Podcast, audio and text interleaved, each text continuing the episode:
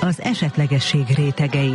Ez a címe annak a fotókiállításnak, amely Pirinszki János több mint fél évszázados saját képeit mutatja be a műcsarnok kamaratermében a fővárosban. A ma este nyíló tárlat a Pirinszki 100 programsorozat egyik eseménye, Kádár Dóra összefoglalója következik. A Kossuth Díjas költő 1965-ben kezdett el fényképezni. Ekkorra már megjelent a Harmadnapon című kötete, amely nem csak addigi pályájának csúcsát jelentette, de az elhallgatás veszélyét is magában hordozta. A kiállítás a külföldi utakon készült fotókból válogat.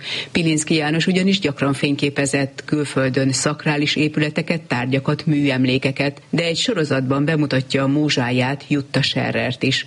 Meséli a Kertész Imre Intézet programigazgatója, Szabó Tamás. Több mint 60 kép, egy-két olyan fénykép is szerepelni fog majd rajta természetesen, ami őre hatott, amik szintén fontosak az ő szellemi örökségé tekintetében. Egyértelmű tematikus bontás nem látható a kiállításon, de azért, hogyha valaki egy kicsit elmélyül Pilinszki fotóiban, akkor, akkor felfedezhet olyan témaköröket, amik köré azért csoportosíthatóak ezek a fényképek. Ugye ő 1965-ben kezdett el fotózni, és nagyon sok antik épületet is fotózott, főleg a külföldi útjain készített a londoni fiatalságról, utcaképről, emberekről, járókerőkről és fotókat, ami egyébként azért gondolom, hogy különleges, mert kicsit megelőlegezi, vagy, vagy rímel arra a street art fotóra, ami nyugaton akkoriban bontogatta szárnyait, viszont Magyarországon abszolút nem volt ennek se híre, se hamvat. Egy külön blokk valóban Jutta Scherer az ő egyik legnagyobb szerelme, akiről számtalan fotót készített. Ezek talán a legartisztikusabbak, hogyha szabad így fogalmazni. Ő egyébként a saját örömére fotózott, vagy föltett szándéka volt az, hogy majd később a közönségnek is megmutatja ezeket a képeket? Alapvetően ezek amatőr fotók, a professzionális és a turista fotók között található, és egy nagyon markáns Pirinszki ízzel összekeverve mindezt. Bocsánat, csak közbevetőleg olvastam, hogy nem nagyon bíbelődött a technikával, vagy nem igazán értett a fotózáshoz, hiszen jellemzően például fekvőképeket készített. Távolról, néha picit homályosan. Ő nem professzionális fotós volt, tehát itt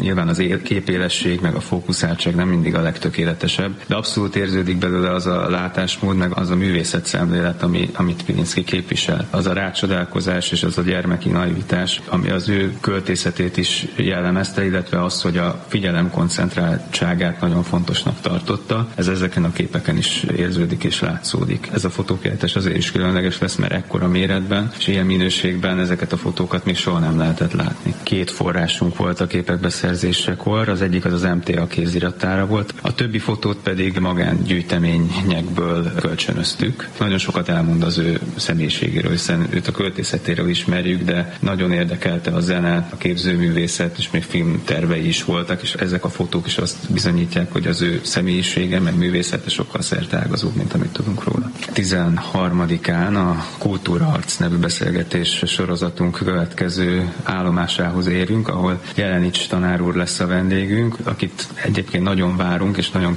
különleges élménynek nézünk elébe vele, reméljük, hiszen ő személyesen is nagyon jól ismerte Pilinszkit, úgyhogy felteszem, hogy olyan emlékek és személyes történetek is elhangozhatnak majd, amik mindenképpen különlegesé tehetik ezt a programot.